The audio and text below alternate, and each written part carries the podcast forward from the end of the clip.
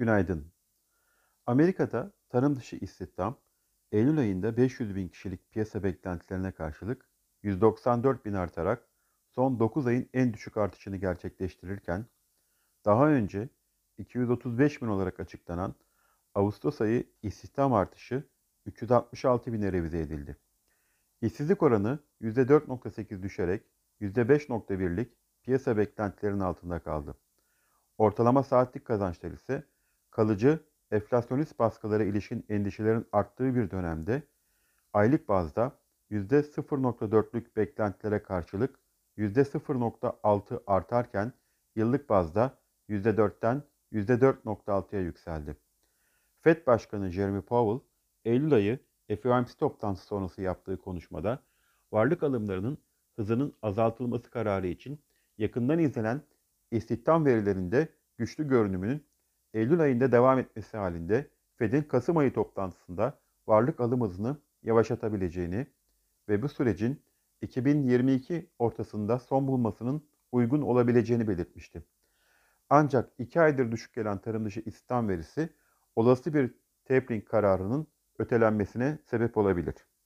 Ee, bu haftanın en önemli yurt dışı gelişmeleri Amerika'da enflasyon ve FED toplantı tutanakları olacak.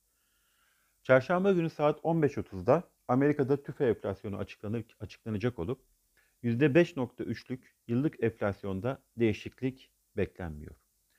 Ee, aynı gün saat 21'de Fed'in Eylül ayı FOMC toplantısına dair tutanakları yayınlanacak. Ee, tutanaklar Fed'in önümüzdeki dönemde para politikasına ilişkin yol haritasını belirginleştirmesi ve atacağı adımları daha net anlayabilmemiz açısından oldukça önemli olacaktır. E, yurt içi gündemde ise bugün saat 10'da işsizlik rakamları yayınlanacak. E, işsizlik rakamları ile ilgili herhangi bir piyasa beklentisi bulunmuyor. Yine e, aynı saatte e, cari denge açıklanacak. Ağustos'ta 235 milyon dolar açık vermesi e, bekleniyor cari dengenin. Bizim beklentimiz ise cari dengenin 850 milyon dolar fazla vermesi yönünde. Beklentimize paralel bir gerçekleşme 12 aylık toplam cari açığın 27.8 milyar dolardan 22.7 milyar dolara gerilemesine neden olacak. Ee, böylece tahmini gayri safi yurt içi hasılamıza göre %3,5 civarında olan cari açık %3'ün altına gerileyecek. Ee, son 3 haftalık periyotta 1370-1417 bant aralığında dalgalı bir seyir izleyen Borsa İstanbul'da BIST 100 endeksinin e, 100 günlük hareketli ortalama seviyesi e, 1418 puan seviyelerinde bulunuyor. Geçtiğimiz cuma kapanış 1398 seviyesinden gerçekleşmişti.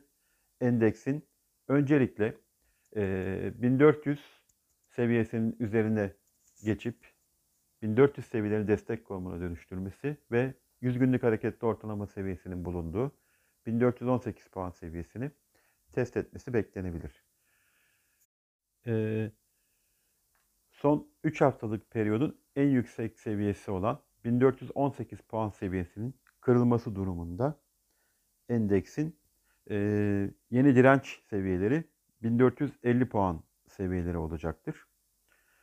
Eğer 1400 puan seviyesini destek konumuna dönüştüremezsek e, mevcut görünümde geçtiğimiz hafta olduğu gibi endeksin 1400 1370 bandındaki dalgalı seyri devam edecektir. İyi günler, bereketli kazançlar.